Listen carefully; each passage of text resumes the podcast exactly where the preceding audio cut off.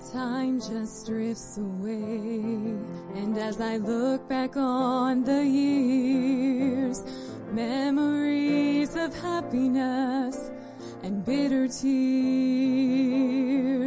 Through it all there was a common thread that cannot be ignored. You were there teaching me to be your servant, Lord.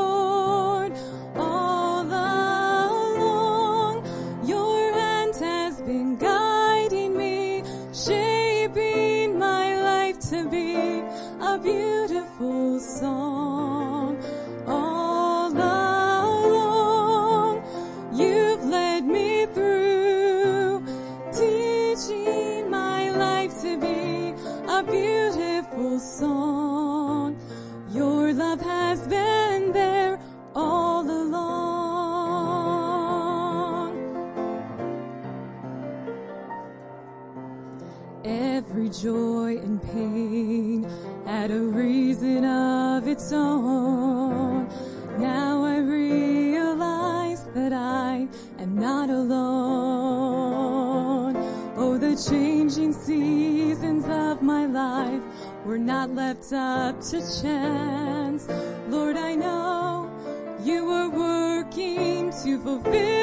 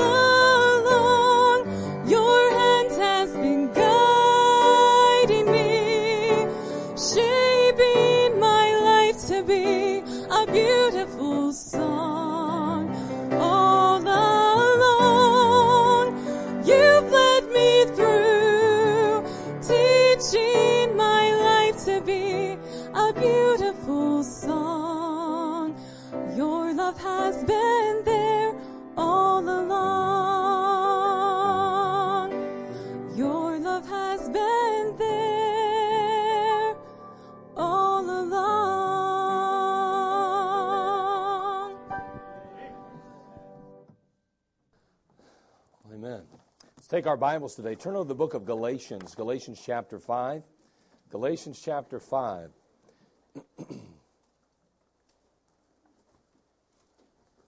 Galatians chapter 5, verses 22 and 23. We're not necessarily going to uh, preach out of this passage that awfully much, but I want to use it just this morning as a springboard to address an issue that I believe is so valuable, so important, so uh, necessary in each of our lives today. And um, let's read that and we'll get into it and we'll express and explain what we're talking about. Galatians chapter 5, verse 22 through 23. Again, we had a, a great group gather yesterday for the usher greeter training, and boy, that was exciting.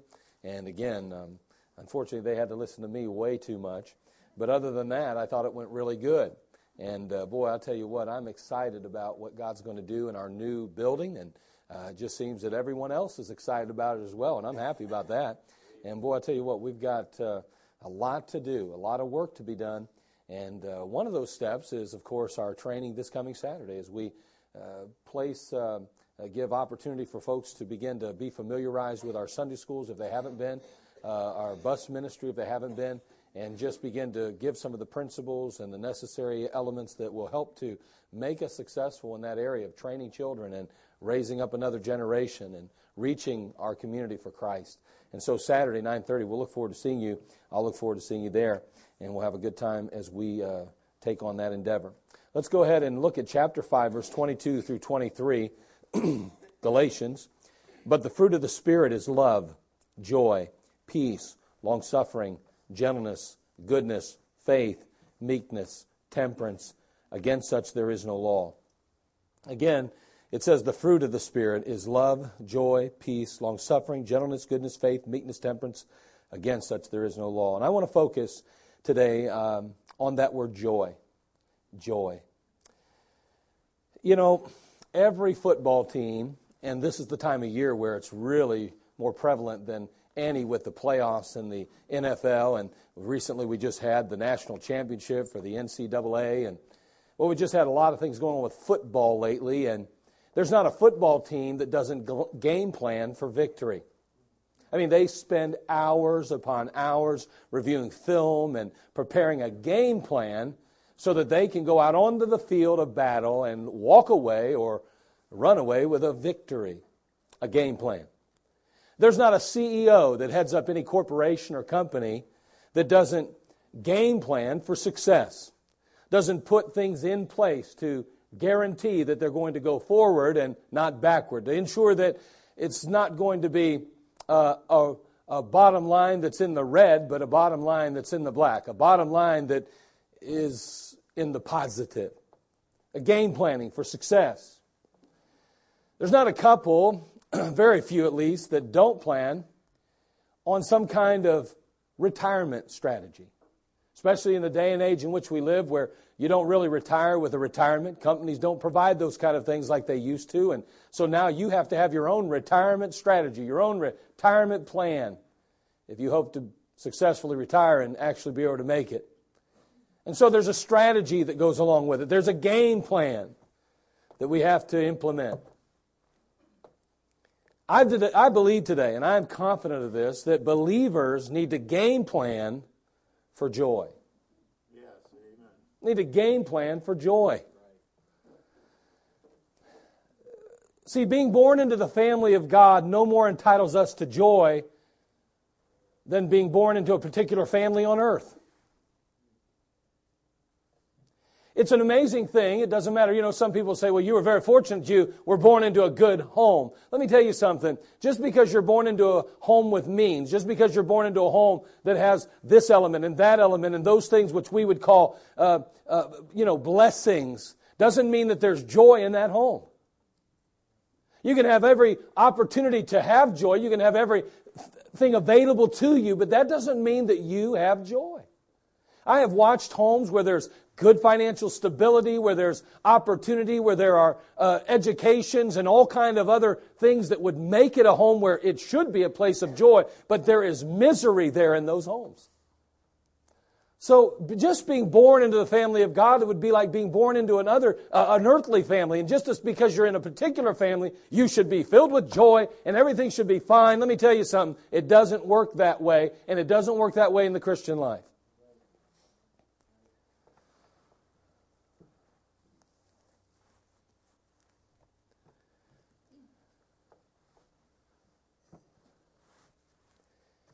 The truth is, is that in a home, if you fail to comply with the rules, the standards, and the demands of, our, of the parent, then your existence in that home is going to be miserable. It's going to cause others to be miserable. And you know, we're going to see that in the Christian life there's some there's some demands, standards, rules that have to be implemented if we want to experience joy. I want to share three essentials on the road to joy today.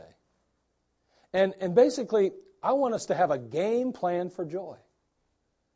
A game plan for joy. So let's consider these three things as we seek a game plan for joy today. I don't think there's a person in the crowd that doesn't want to experience joy. I think every one of us want to be filled with joy. So I'm going to give you three things that are essential if you're going to obtain joy in your life. And I think that'll be helpful not just to you, but to me as well. Let's go ahead and pray. Father, we come to you. Thank you again for bringing all of these souls into one place, giving us opportunity to grow in Christ, an opportunity to reach the lost. And I thank you, Father, for just your love and your grace in our life. Thank you for the opportunities that you provide us with. Lord, help us to take full, op- full, take full uh, uh, uh, opportunity, to make full opportunity, to use each of those opportunities for your glory and your good. Father, we need you today. And bless us in this service and just be magnified in our lives and help us to bring glory to you and honor to you and pleasure to you. We love you now and we need you. And help us to discover a game plan for joy if we haven't already found it consistently in our life. We need you, Lord. In Christ's name, amen. The first essential, essential number one, is conversion. Is conversion. If you really want joy in your life, you're going to have to experience what is called conversion.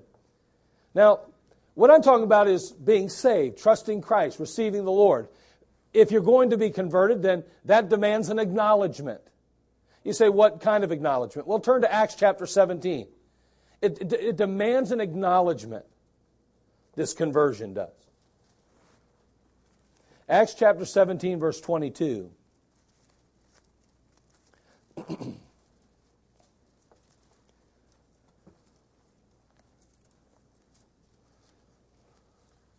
The Apostle Paul is waiting for some of the other disciples. He's waiting to meet them, to once again be reunited. But in the meantime, he finds himself in Athens.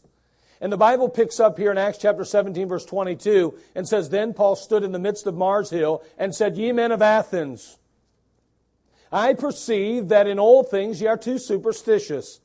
For as I passed by and beheld your devotions, I found on an altar, uh, I, uh, uh, I, found on altar, on an altar, excuse me, I found an altar with this inscription To the unknown God, whom therefore ye ignorantly worship, him declare I unto you.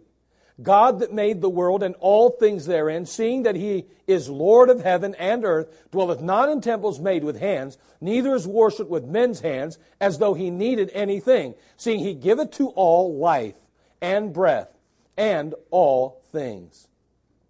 There has to be an acknowledgement here. An acknowledgement of a God, the God of the universe, the God that created all things. There has to be an acknowledgement that there is someone, something bigger than ourselves. And then the reality is, is that there is a God who created all things. And the Bible even goes on to tell us here that He giveth to all life and breath and all things. If you are breathing today, it is a direct result of the God in heaven that created you, made you, and gave you life today. If there's anything good in your life today, it's a direct result of Him. There's an acknowledgement that must take place. If a man or a woman is to be converted, there must be an acknowledgement. And that acknowledgement is that there is a God, and that God is creator of all things. And in Hebrews chapter 11, verse 6, it goes on to say, But without faith it is impossible to please him, for he that cometh to God must believe that he is. If you don't believe there is God, then you can't possibly be converted.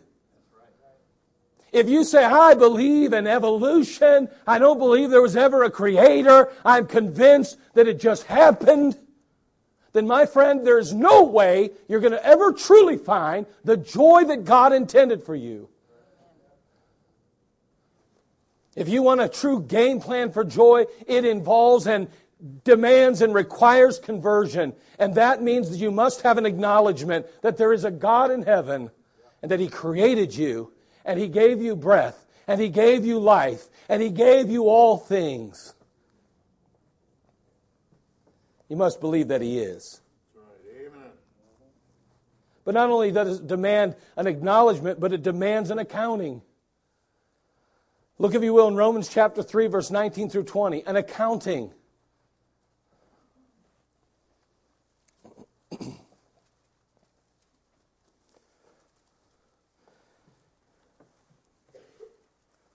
The Apostle Paul is writing to the church at Rome. And he makes this statement concerning the law. We understand in the Old Testament that Israel was given the law, and for years they continued to, well, they didn't really follow the law, but they were supposed to keep the law as best as possible. What we found is that they could not keep the law. And the truth is, is that we're going to see in the passage as we move into the New Testament, the Apostle Paul makes it clear why the law was given. Someone says, well, how do you get to heaven? Well, of course, keep the Ten Commandments. But we're going to see that that is not why they were given. Contrary to popular belief, the reality is, is that there is not one among us that could ever even consider keeping the law, let alone do it. And the Apostle Paul makes that clear. Here in chapter 3, verse 19, he basically tells us the purpose of the law. Those Ten Commandments and all of those statutes that were given to the people of God in the Old Testament. Now, we know that what things soever the law saith, it saith to them that are under the law, that every mouth may be stopped, and all the world may become guilty before God. Therefore, by the deeds of the law, there shall no flesh be justified in his sight, for by the law is the knowledge of sin. Notice again, he says, this law is to those that are under the law, that every mouth may be stopped. I am, I must admit, I am extremely good. You know what the law says about that? Shut up. I believe I'm really a good person. As I read through the law, the Ten Commandments, it says, shut up. That's what it says. You don't have a clue what you're talking about, the law says. Have you read me? Have you listened to what I have to say? Don't you recognize and realize you are not all that? That every mouth may be stopped and all the world may become guilty before God.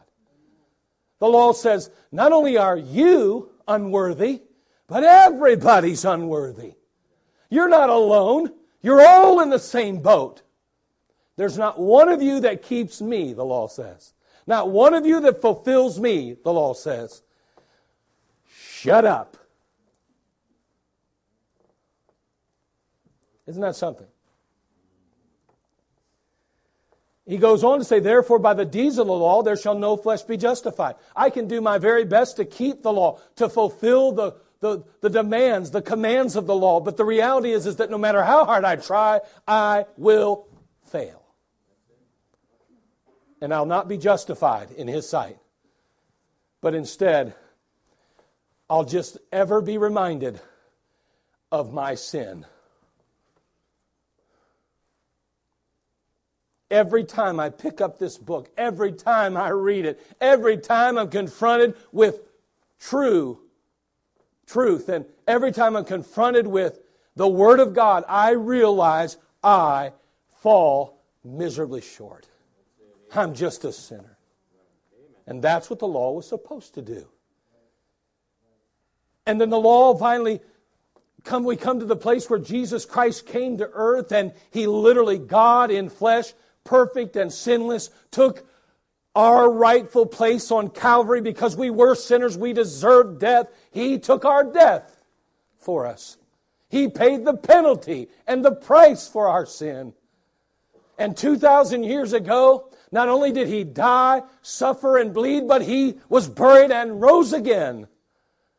The Lord Jesus Christ, all so that you and I could, could be in a position where we were no longer under the law, because the law said if we commit a sin against the law, we deserve death.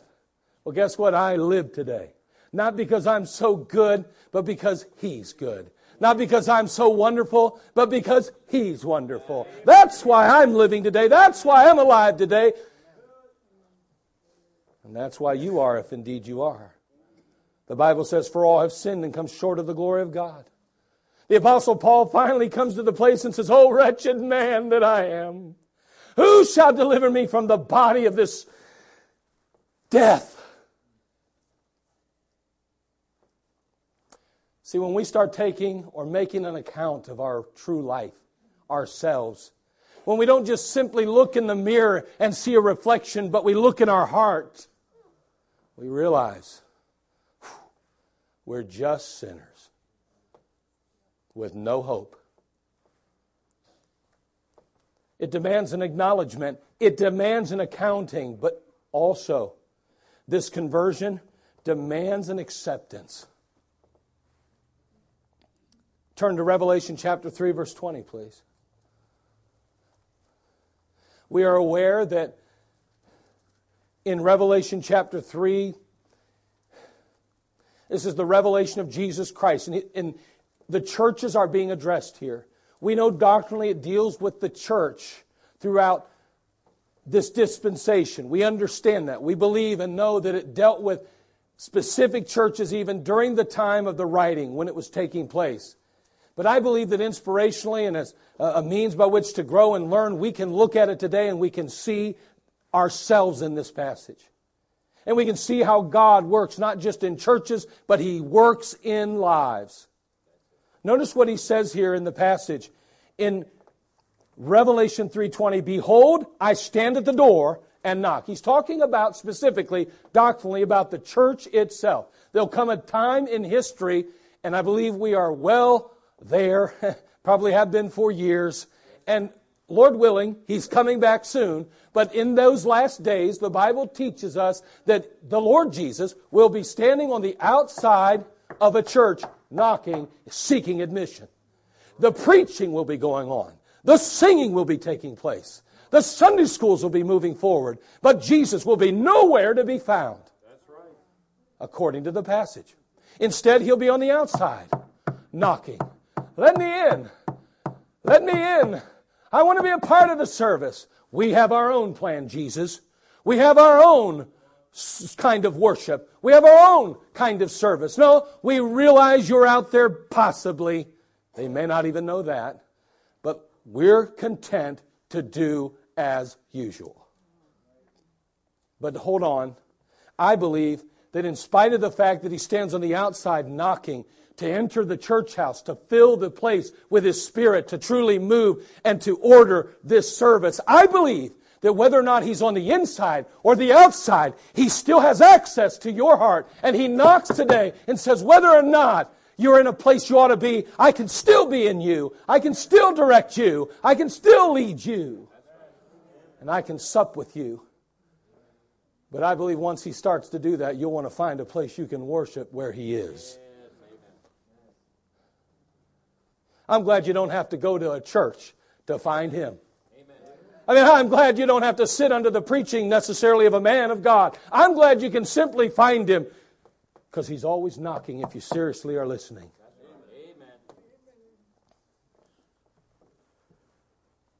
But it demands an acceptance. He says, Behold, I stand at the door and knock. If any man hear my voice and open the door, I will come in to him and will sup with him and he with me. You have to open the door. You have to accept him. The Bible says in John chapter 1 verse 12, but as many as received him, to them gave he power to become the sons of God, even to them that believe on his name.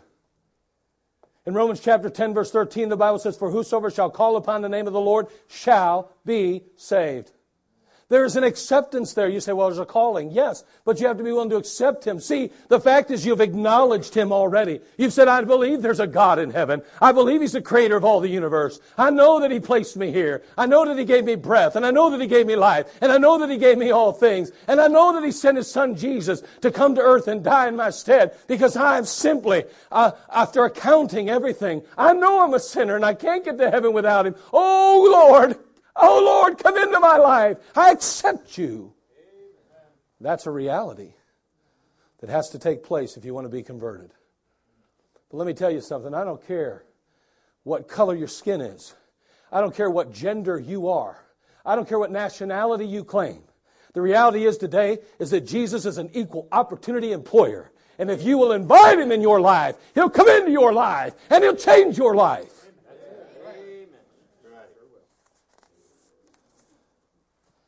Number two, essential number two, not only conversion, but you need conformity. Conformity.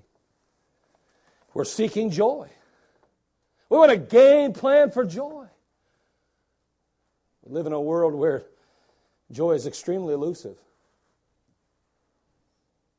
Essential two, conformity. Romans chapter 8, verse 29. Turn there, would you please? Romans chapter 8, verse 29.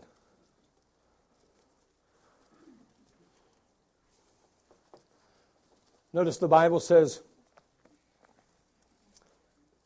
For whom he did foreknow, He also did predestinate to be conformed to the image of his Son.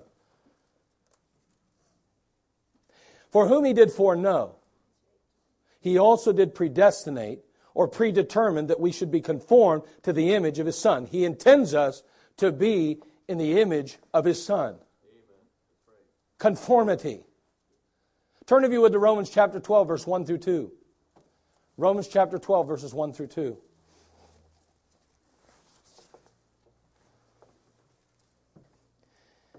I beseech ye, therefore, brethren, by the mercies of God, that you present your body a living sacrifice, wholly acceptable unto God, which is your reasonable service. Be not conformed to this world, but be ye transformed by the renewing of your mind, that ye may prove what is that good and acceptable and perfect will of God. Notice again in the passage, he says, And be not conformed to this world, but be transformed by the renewing of your mind. Hmm, that's interesting, isn't it? Matter of fact, in Philippians 2 5, the Bible says, Let this mind be in you, which was also in Christ Jesus. when I think of conformity, my mind first comes to a place where I see it as a internal choice. It seems to be something that is within. It's more of an attitude almost than it is an action. It's a position where we come to the place and we say, I recognize and realize I must be like him. And that must be my goal, my desire to be like him, to think like him. And may I say that your thoughts always drive action. So therefore, I believe the conformity here, having the mind of Christ, I believe here in the, the passage, being predestinated to be conformed to the image of his son, to literally have the mind of Christ, to think like Christ, to have the perspective of Christ, the outlook of Christ.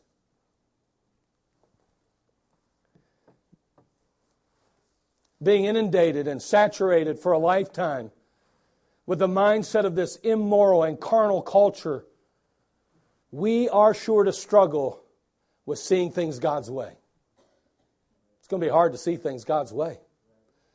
The longer you lived under the bondage of sin, the longer you allowed Satan and sin to rule your life, the more difficult it's going to be to have the mind of Christ in one sense. It's going to be difficult because you have been programmed to think a certain way, to believe certain things as truth, to embrace a certain ideology as real. Our views, our outlook, our perspectives have been colored by our environment. And let's face it, there can be no dismissing this reality and truth. So we have to agree with God that we must be conformed, that we need this transformation, that we are not in alignment with the mind of Christ. We need the mind of Christ. We have to be convinced that our present state will not and cannot please the Lord. And therefore, we must be serious about conforming to the image of Christ. We must be term, determined to bear the mind of Christ, to possess the mind of Christ. So, our greatest desire and goal in life should be to be like Him.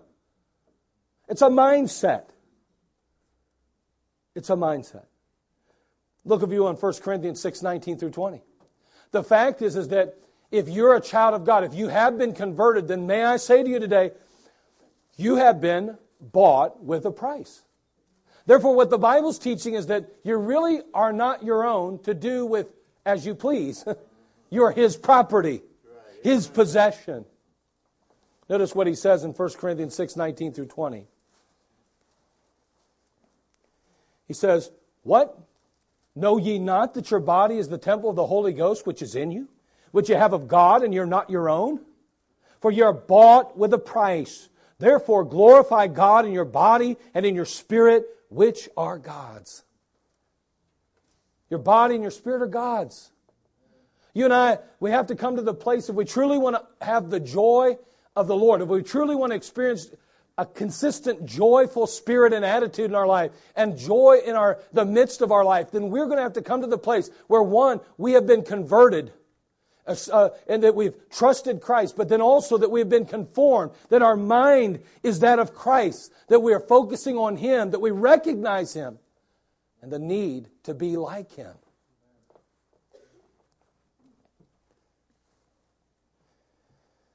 There's some steps that need to take place if we're going to be conformed to the image of His Son.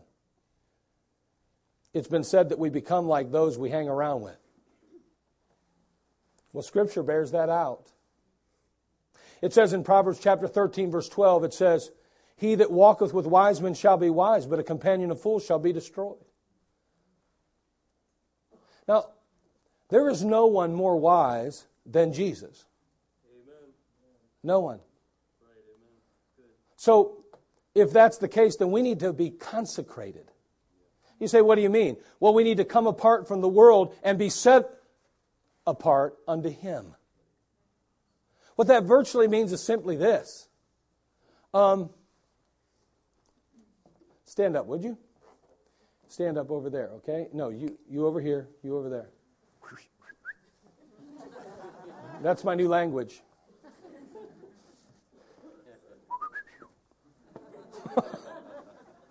Here it is, the world. Obvious, right? The world. Listen, the truth is, is that for years before I come to Christ, I was joined to the world. I thought like the world. I hung out with the world, so to speak. I, I had the mentality and the ideology of the world. It was just natural because the world was all I knew. But then I got saved. But may I say, just because I trusted Christ and was converted, just because I received the Lord, doesn't mean that I have split with this. I may not be the same person I was, but I have to be careful who I'm hanging out with, so to speak. What I'm allowing to influence my life. Am I allowing the world to influence me still? Because if I am, guess what mind I will have? The mind of the flesh, the mind of the world. The Bible says the reality is we need to be consecrated. We need to be set apart from the world unto Jesus, unto the Lord. Now my fellowship is not with the world. My fellowship is with Jesus Christ. I recognize that He's worthy of my. Turn, please. I, I realize that He's worthy of, of my, my, my, my fellowship, my relationship with Him. I, I, man, I want to be with Jesus. I want to be influenced by Jesus. I want to have Him telling me things, and I want to hear what He has to say. Man, I'll tell you what, He's worth hanging out with consecrated unto Jesus, apart from the world, unto Jesus. Now, that apart from the world could take on a number of shapes, a number of sizes, a number of even organizations, institutions, people. I understand all that. That's not the issue right now. But I've come apart from the world and the ideology, the, fi- the, the, the mentality, the outlook of the world. And I realize I cannot continue to live my life like I've been living it and dwell in that presence of that culture, so to speak, I need a new culture. I got to get with Jesus. I want to hear from Him. I want to know what He has to say. I want to be influenced by the Lord. Consecrated. Okay, gentlemen, thank you. You can sit down. But not only that, there has to be communication. Because when you think about it, those who we speak to and those that we listen to and those that we interact with influence our lives, whether we want to admit it or not. Amen. So, guess what? I'm telling you right now, if I'm going to be conformed to the image of Christ, I've got to get close to Him. And then I need to communicate with Him. I got to consistently talk with Him and fellowship with Him if I truly want to be conformed to the image of Christ. Hold on. We're talking about a game plan for joy. It's one thing to be converted, but it is another thing to have joy in your life. And we get the idea today that, well, let me, your whole, all your life problems will be solved. If you just come to Jesus, if you just surrender your life to the Lord, everything will get better. Everything will be wonderful. Everything will be roses again. That's not true. However, you can have joy in your life, though. But salvation alone does not guarantee joy. You have to have a game plan. The first part, the first part is conversion. But then you need conformity. And finally, number 3, you need compliance. Compliance. It's telling me I have to get up and move around. I forgot to put it on. Somebody told me to put it on this moon here. I forgot to put the moon on today. That didn't come out right, did it? Wow, okay. Moving on. Wow, that just didn't work. But anyway, you'll see there's a moon there. But anyway. So finally, we need compliance. It's not enough. Conversion. Yes, but we're going to need, as we said, conformity, the mind of Christ, but then also compliance. When you buy a bookshelf, and that bookshelf needs to be assembled, you're going to receive instructions. The instruction will tell you how to build it, how to complete it. Now, you may own the shelf. It's yours. You already, it's, it's yours. There's no doubt about that. No question about it. But the truth is that shelf isn't functional until you follow the instructions and build it. It's not functional. You're not putting any books on it unless you want to just set the books on a box. You got to get it out of the box. You got to follow the instructions. You got to build it. And then it becomes functional. Now, I don't know about you, but I find myself trying to build things without instructions continually. It's my way. I don't like to follow instructions. I'm not stupid. I know what I'm doing. Right? But how many times have we began to build only to find we have to remove this or remove that or possibly start all over? Why? Because I failed to follow the instructions. My wife was used to get on me all the time. I remember our first first date, so to speak we went out and we are supposed to be going bowling. I couldn't find that bowling alley for nothing.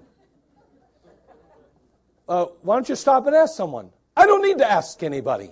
I know where it is. Just stop and ask somebody. I said, Why would I ask? I know it's around here somewhere. And that's how we ended up at a graveyard walking through a graveyard on our first date. She should have ran at that point. That was a prelude to the future. But nonetheless, I would not get directions. And you know what? I don't like instructions now when it comes to building things. But here's the problem. Often I have to start all over. Often I have to rebuild again. Often it is a mess. I don't follow the instructions. Hold on. There's a principle here, isn't there? If you don't follow the instructions, that shelf will not be sturdy, it will not be strong in order to optimize its purpose. See, I could have avoided all that. It could have been sturdy and strong, and I could have been putting books on it if I'd only followed the instructions. The instructions. Too often, we're trying to build our own Christian lives on our own. Now, now, now listen, we have a plan. We have a plan. But it's our plan. Now, that may seem reasonable at first because we're so used to doing things our own way before we're saved. I mean, that's natural, it's normal. You make a game plan, you go forward. You don't have to consult. You have your, you're smart. You, you've got some common sense. I mean, you're going to go forward. You know what it takes to be financially stable. You know what it takes to have a good home. You know what it takes to have a good marriage. You know what it takes to, to enjoy life. You know what it takes to raise children. You know all that stuff you think. Because the world tells you what it and how it should be done. And you say, I know how it should be done. I, I know it. I have a game plan. After you get saved, unfortunately, we, sometimes we bring those game plans into our Christian life. There are plans, not God's plans. But see, He knows us better than we know ourselves. And He is more concerned about us than we can even imagine. God had promised to deliver King Saul. He had, de- he had promised to deliver Israel even from Amalek and, and, and who were their enemies. God had promised to do that. The only condition was that they were to utterly destroy them. They were to take no prisoners, they were to take no spoils. They're not to take anything away from the battle. The battle went as promised. But the king and his people did not obey God. As a matter of fact, they spared Amalek's king, Agag, and they took of the spoil. To which God sent his prophet Samuel to confront the king. And here's what he said in 1 Samuel 15, 19 through 23. Let me read it, please. Wherefore then didst thou not obey the voice of the Lord? But didst fly upon the spoil, and didst evil in the sight of the Lord. And Saul said unto Samuel, Yea, I have obeyed the voice of the Lord. It's funny when we have our own plan, how we believe it's God's plan for us. That's often the case. And he goes on to say, And have gone the way which the Lord sent me. I've not only obeyed him, but I've followed him. I've gone the direction he sent me and have brought Agag, the king of Amalek, and have utterly destroyed the Amalekites. You got the king with you. You even admitted it, but you utterly destroyed them? But the people took of the spoil. Those dirty rascals. They took of the sheep and the oxen, the chief of the things which should have been utterly destroyed. Why? this guy's great to sacrifice unto the Lord thy God in Gilgal. I did it. I allowed them to take them so we can sacrifice them to God. God didn't want them. God said to utterly destroy them, to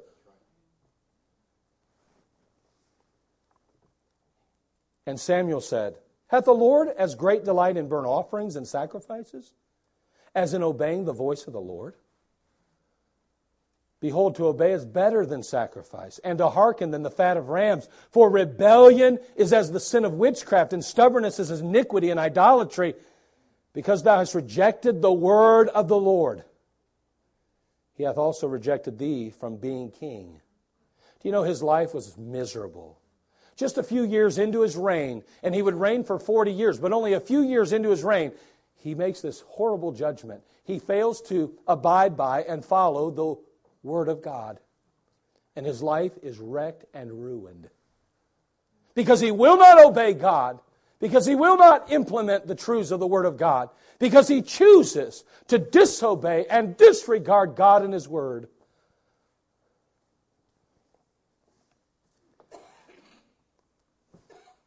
You want joy in your life? You have to be compliant with the Word of God. You have to obey his word. The Bible says, and be not drunk with wine wherein is excess, but be filled with the Spirit. You know what it's saying?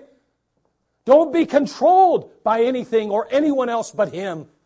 Don't allow yourself to be controlled by a substance. Don't allow yourself to be controlled by a wicked mind. Don't allow yourself to be directed and led by the world philosophy and system. No! You have to obey the Word of God. You want joy? Then yes, you need to be converted. You need to conform, but you need to comply. See, obey His word, but also you need to order your life.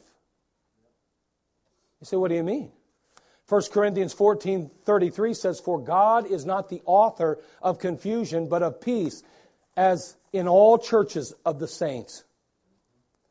You have to allow God's word to order your life.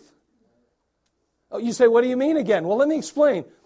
First of all, you need to, you, you, you need to comply with God's roles and responsibilities in your life. What do you mean? First of all, gender roles. He made them male and female. Amen. And you know what? God has specific roles and responsibilities for men and women. It's in the Bible. Why is it that we have so much, so many problems in lives today? Why are we so up and down in the things? Why is it so crazy today? I'll tell you why, because we have disregarded the Word of God. We are no longer ordered by the Word of God. We do not comply with the Word of God. We have our own ideas and our own philosophies and our own plans. And we have messed up God's roles and responsibilities. Not just with gender roles, but marriage roles. husband and wife. God says this is what the husband's role and responsibility is. This is what the wife's role and responsibility is. It's a biblical truth. It's defined in Scripture. We have disregarded. We have blatantly said, who cares? I'll do what I want, when I want, how I want, and I'll be blessed. How's that working? Well, look at the divorce rate. Look at how unhappy even believers are today in their homes, wrecked and ruined. Why? Because we disregard His Word. Family roles. Children and parents. God defines how we're to care for, to correct, to address our children, and how they're to address and, and respond to us. There are roles. A child's role is not to tell mom and dad what to do, but to obey and respect and honor. A parent's is to give leadership and direction and even correction if necessary.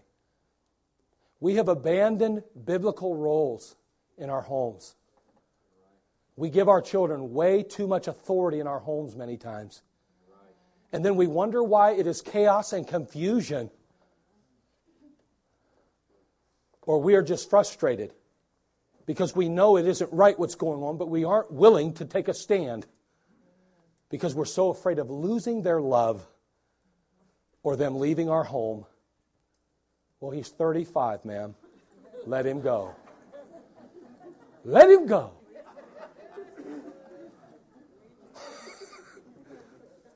Gender roles, marriage roles, family roles. Okay, so roles and responsibilities, but also, may I say this order in our lives concerning responses and reactions. Responses and reactions. Anger. Think about this. How do you respond to the temptation of anger in your life? You know what the Bible says in James 1:19? Wherefore, my beloved brethren, let every man be swift to hear, slow to speak, and slow to wrath. But boy, let somebody cut us off and it's, what? Let somebody disagree with us, and it's like, I ah. I mean, we get so angry all the time. We're always ready to just bubble over. And yet, we've disregarded order in our lives. The Word of God, we have to order our lives by the Word of God. So, what's that mean? That means then that we must practice the aspect of being swift to hear Instead of the first thing I want to do is talk, I want to listen. Instead of the first thing wanting to be, you know, uh, uh, get angry, no, I'm just going to stay calm. What I'm going to do is listen. See, that's a biblical principle. It'll bring order to your life and it'll bring joy. You say, well, there's a lot of things to be mad about in my house. I'm sure there are. You're probably one of them. What about this area of forgiveness? I don't have a lot of time, so I just want to bring one more. Forgiveness. You know, the Bible orders us. It, it, it, describes how we're to deal with this issue of being hurt and how we're to deal with it. It says in Ephesians 4.32, and be kind one to another, tender-hearted, forgiving one another, even as God for Christ's sake hath forgiven you. We won't forgive, even though the Bible says to forgive. We will not allow the Word of God to order our life. And as a result of that, we have no joy in our life. We're getting angry all the time. We won't forgive people. We hold grudges. And we wonder why we're so miserable all the time.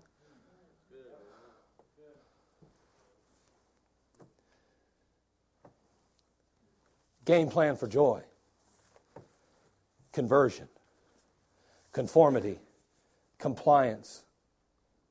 Let me ask you, what are you building your life on? Therefore, Whosoever heareth these sayings of mine and doeth them, I will liken him unto a wise man which built his house upon a rock. The rain descended and the floods came. By the way, the rain and the floods will come. No matter how saved you are, no matter how consecrated you are, no matter how committed you are to Jesus, they're coming. But hold on. See the result. And the rain descended, the floods came, and the winds blew and beat upon that house, and it fell not it fell not, for it was founded upon a rock.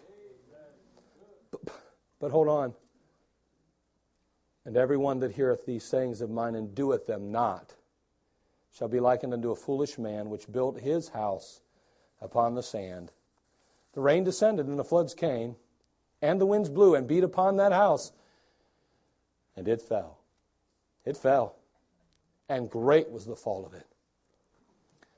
I'm concerned that more than likely, the reason why we do not have the joy that we ought to have, well, I'm not even concerned more than likely, it's just the bottom line, is that we have not understood our need to be conformed and compliant. I believe there's a lot of folks in churches that very well are converted, that know Christ as Savior, but they have yet to be willing and uh, recognize their need of conformity to Christ and their willingness to comply with His Word. You will never find the joy you're looking for if you're going to have your own game plan.